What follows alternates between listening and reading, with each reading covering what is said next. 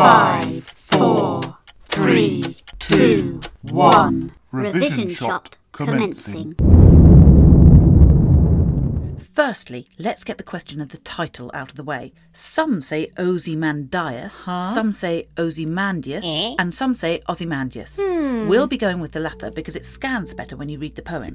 It's written by Percy Bysshe Shelley, a romantic poet. Remember, when we say romantic, we mean that he was interested in the power of nature, human emotions, and the imagination. World can be an amazing place. Shelley was a bit of a character. He held radical political views, Mm-hmm. was an atheist, mm-hmm. a vegetarian, hmm. and believed that people should just sleep around with whomever they wanted. Hmm. All of these things may not sound that controversial to us, Whatever. but in the early 19th century, they were big deals. The Lowdown. Way back in 1817, the British Museum acquired the fragment of a statue of Ramesses II, What's that? an ancient Egyptian pharaoh also known as Ozymandias. Oh my gosh! Shelley and his friend Horace Smith decided to have a competition to write a sonnet about the statue. Shelley penned his attempt over Christmas. It's a Petrarchan sonnet, which means it's got 14 lines and follows a strict structure. What did you say? More on that later. Oh, really? Both men published their poems in 1818.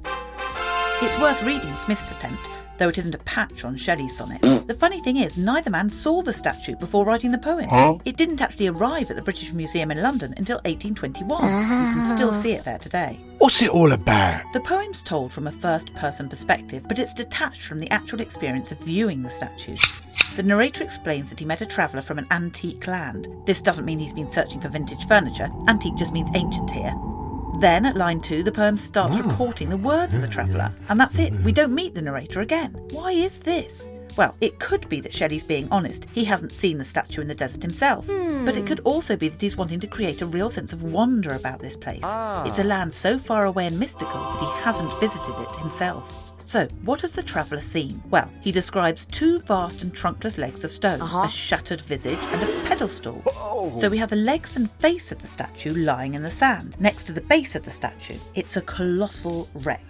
The interesting bit, though, is the personality of the ruler who's been immortalised in stone. The traveller describes a frown and a sneer of cold command. Mm. Listen to that cutting alliteration. We get the impression that this was a cruel and haughty ruler. Finally, there's the words carved in the base. My name is Ozymandias, King of Kings. Look on my works, ye mighty, and despair. This is where the whole point of the poem kicks in. Ozymandias was clearly a proud and arrogant leader, but look at him now, reduced to a pile of rubble in the middle of the desert. The poem ends with the image of the lone and level sands that stretch far away. The great Ozymandias is alone and insignificant. Let's look at the poem in a bit more depth. Dig deep. Remember, we were talking about it being a Petrarchan sonnet. Awesome. Well, that's important because it tells us about how the poem's narrative unfolds. The first eight lines, or octave, tell us about the broken statue. That's the main idea of the poem. Aha! The next six lines, or sestet, resolve or develop that idea. Ah. That's where we learn of the king's arrogance and how inconsequential he seems now that time and the elements have destroyed his great monument. Ah! The poem uses iambic pentameter. That means each line has five lots of unstressed and then stressed syllables. This meter is often used in classic poetry to give a natural rhythm. It's actually very close to how we usually speak. Really? Now for the language. There's lots of sibilants. That's repetitions of the s and sh sounds. Which give it a hushed and reverential tone. It's also worth noting the alliteration to describe the boundless and bare, lone and level sands, which makes them sound immense and unending. Shelley's vocabulary is also clever. He juxtaposes two key ideas Okay. the huge size and power of the statue, with words like vast and colossal, and the idea of ruin and weakness, with words like shattered and decay. He weaves the two concepts together in a sentence which lasts for the majority of the poem until we get to line 12, where he simply states, Nothing beside remains. This sentence of three short words delivers a punch to the reader because it's so different from what had gone before. There's no fancy words or phrasing here, just cold, hard reality.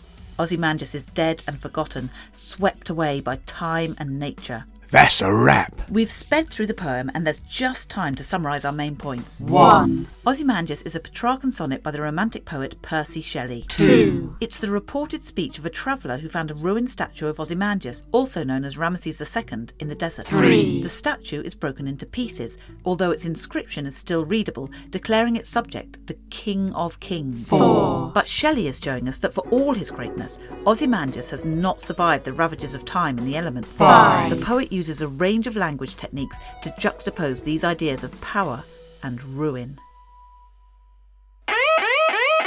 Revision shot completed. You've been listening to a Beyond Revision Shot.